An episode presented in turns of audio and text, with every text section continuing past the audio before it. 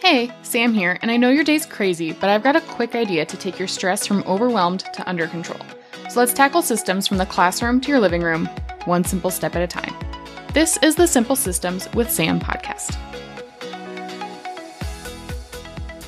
Welcome to our extra credit episode today, where we are going to cover our warm up, a book review, then we'll cover the lesson that we talked about on Sunday, where we will also modify and expand it I have a product spotlight, a snack break, and then also an update on how the 75 Simple Challenge is going and what I hope you can also take from it. So, for our warm up today, I wanted to tell you about this really interesting fact. I Googled the average person has how many, and I was just trying to get something for our fact for our decluttering and trying to limit and let go of objects. But the first thing that popped up was actually that every day your brain processes about 70,000 thoughts. And this is why I think that honestly Google is very entertaining because that is not true. Um 70,000 thoughts is a lot of thoughts for your brain to process. It might take in 70,000 reflexes, reactions, um, it might start 70,000 processes all throughout your body, but that's like a lot of thoughts every second. Instead, if you actually look into it, the average person has about 6,000 thoughts a day, which is still pretty cool. That's pretty dramatic and it's a lot of things that we're thinking about and processing. But even cooler than that is how did scientists figure this out? Well, they actually hooked up people's brain waves and showed them a movie. And why did they show them a movie? Because movies trigger what they called thought worms or these detectable patterns of brain activity that would just kind of come out of nowhere. And so they were able to follow these worms, and every time it started and ended, they would consider that one new thought that branched off of just the activity that your brain was taking in. And they found that it was on average about six and a half thought transitions per minute. So I guess technically, depending on how awake you are during the day, you can be on the lower end of 6,000 or on the higher end of 6,000, but 6,000 full thoughts a day. And it really got me thinking about a lot of things, trying to spend more day in my gratitude and not frustrated with so many things that can happen in the classroom. How many of those thoughts am I willing to let be a thought worm towards the negative. So that was just a little fun warm up brain nugget for you. And from that, I want to go into our book review. So I listened to the audiobook Discipline is Destiny by Ryan Holiday, and I will link that into an Amazon link in the show notes for you. And Discipline is Destiny was recommended from an influencer on Instagram, but actually it was a really interesting book to follow along. It followed through case studies of some of the most disciplined people in history, some of which you've never heard of, or some of which you don't really know about their discipline because they are more well known for something else that occurred from how disciplined they were. Um, they took a lot of really great examples from Lou Gehrig to the Queen of England and showed you how by just following through and keeping yourself in a disciplined mindset, being able to say, this is who I am, this is what I stand for, and I am disciplined in following through in my actions, how that can change your day and essentially how you are perceived and how you act throughout your life. And it was a very motivational listen. Um, I felt like it was a tad long, but if you wanted to listen to something that is going to keep you going through a hard run or if you are looking for something to just like kick your butt in gear to try something new, then I would highly suggest it. Discipline is Destiny by Ryan Holiday. The audio was super easy to listen to and pretty quick.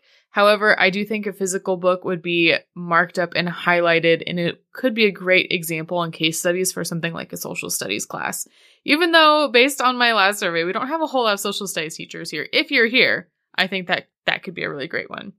Let's get into the bulk of today, where we are going to review our Sunday episode, which was the L in spring cleaning, and talking about letting go and limiting the things that we have in our day, in our life, in objects around us, in negative thoughts we had, if you want to take the brain nugget into account for the earlier in the episode, and making sure that we are limiting the amount of stuff we allow back into our spaces so that we can contain not only the clutter, but it manages the mess that we have to clean up later. The idea of decluttering is step one, but you really do have to take that extra step and limit it by giving it either a set number or container that you're willing to have for each of those items. And whether you want to get really intense about it and spreadsheet it, or you want to put a post it note in that drawer where that item is so you know how many you're limiting to so that not everybody in your household goes out and picks up a new one. I think that that is one of the keys to maintaining the system is making sure that once you get rid of things and you declutter and maybe downsize in a lot of instances, you aren't just allowing free rein for that to come back into your day. Again, like I said in episode 51, there's no magic number for each item. You can look up some minimalists suggest if you are interested in seeing how far they go and kind of like scaling it up to your level of life. But I would suggest going ahead and putting some into storage if there's a category you're not sure how many you would need of, and seeing how you do with less. And you can always bring it back out if needed.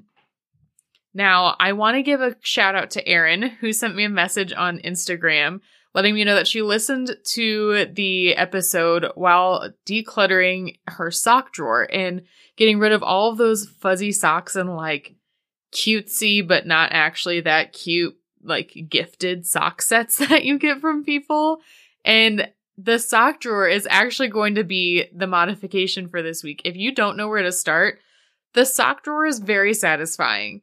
And especially as we're moving into warmer weather for some of us, I know those of you up north are still getting some snow, but for a lot of us, we're going to be moving into wearing socks a little bit less.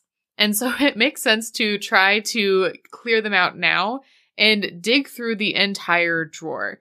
If it's like a dress sock that, you know, you would wear as a professional in never with shoes you can wear comfortably as a teacher, or warm fuzzy socks that are still in the packaging, gifted socks.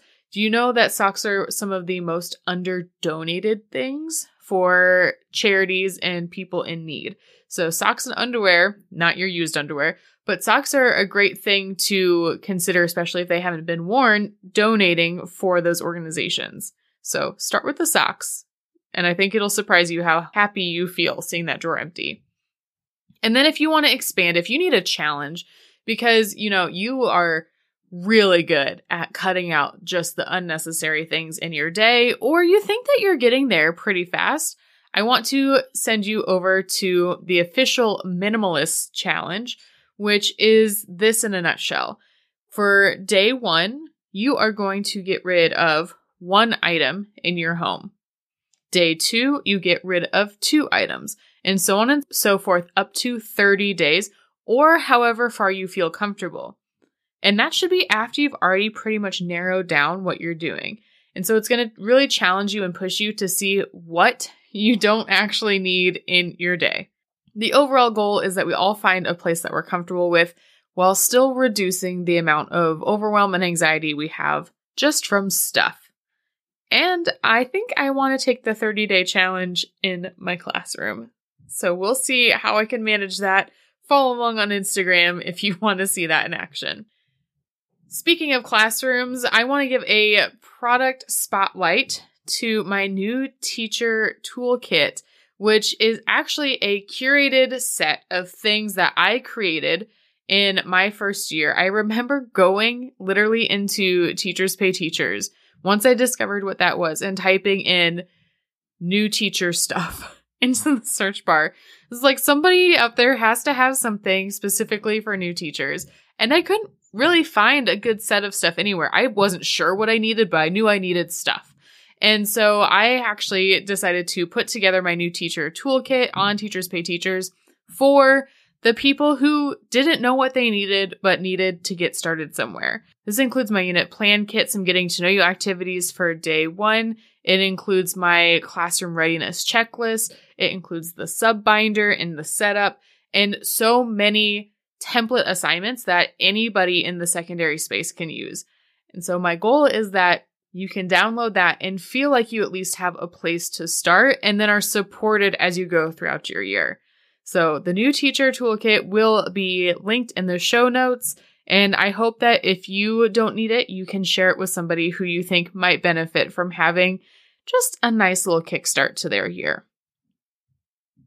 Now that we've been through a lot already this episode, I want to take a little snack break.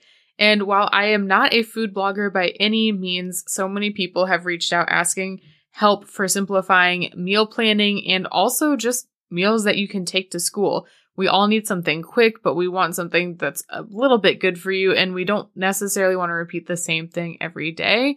So, snack break, here we are. Um, for the snack break this week, I just want to throw out the idea of these salad kit wraps. You basically buy a chopped salad kit, and I think any any variety would really be worthwhile. Add some protein. So I bought a southwestern salad kit, and then I added some shredded chicken to it, and I put that in a tortilla. I wrapped it up, and it's a wrap. It's a salad kit wrap. And it's mostly going to be vegetable based. So that's nice. It's a little bit healthier. Add some lean protein in there. And also, it's super efficient to pack. And one salad kit will probably last you about a whole week's worth of wraps at school. So I wanted to throw that out there as a way to simplify how you can pack for an entire week at once, take it all in in one lunchbox, and leave it in the fridge so you don't have to worry about it but still have something that's pretty dang tasty in under five minutes. I wanted to give an update on the 75 Simple Challenge for those of you that are joining in. And if you even if you haven't, it's a great time to just join in because it's for whenever, whoever, wherever. And you are just creating five simple steps, the simplest of steps, towards a goal or habit that you want to set up. And you're just going to start crossing off a tracker every day that you do it because that feels good. Feels really good to cross things off of a list and to color in a little section on a tracker. And I have several trackers for you that I can link in the show notes as well. The 75 Simple Challenge for me includes no caffeine. I was going to just say no coffee, but I went full extreme to no caffeine. And honestly, it's for the best because otherwise, I think I'd have a lot of late night Dr. Peppers. And then I am doing vitamins when I get home. I am prioritizing vegetables at lunchtime. I am taking my makeup off and I'm trying to prioritize a walk or a workout during the day. And these are really simple things, but they have made a pretty big difference when I'm following through with it. And I say when I'm following through because I have missed my vitamins twice, actually. And that is going to be the harder one for me. But I'm not going to sit here and say, oh, we're all done. We are, we're no longer in the game. We got knocked out. We have to go sit down and we're just going to veg on all of the candy that's still left over from Valentine's Day before we get Easter candy, you know? Instead, I'm just going to say, okay, well, I don't hit 75 in 75 days, but that doesn't mean I can't set up a new habit right now. Just because you get knocked off the horse a little bit doesn't mean that you need perfection to be able to make it to your goals. So I want to tell you to keep hanging in there. I have five days out of the eight since I started that are crossed off my list, and crossing them off is still very satisfying. So keep it simple. And if you think that it's too complex or you think that maybe you need a little bit more wiggle room, simplify your goal even smaller. Because just like letting go and limiting on all the items in our house, we need to let go of the pressure and limit reaching fully for the stars and making sure that we can still feel successful in all of the little things. Because sometimes it's the simple things in life that really make the biggest difference. Until next time. Thanks for hanging out today. I hope that this simple step will help build big results in your classroom, home, and life. Remember to subscribe, review, and tag me on social media at Engineer Does Education so we can build a simple system together.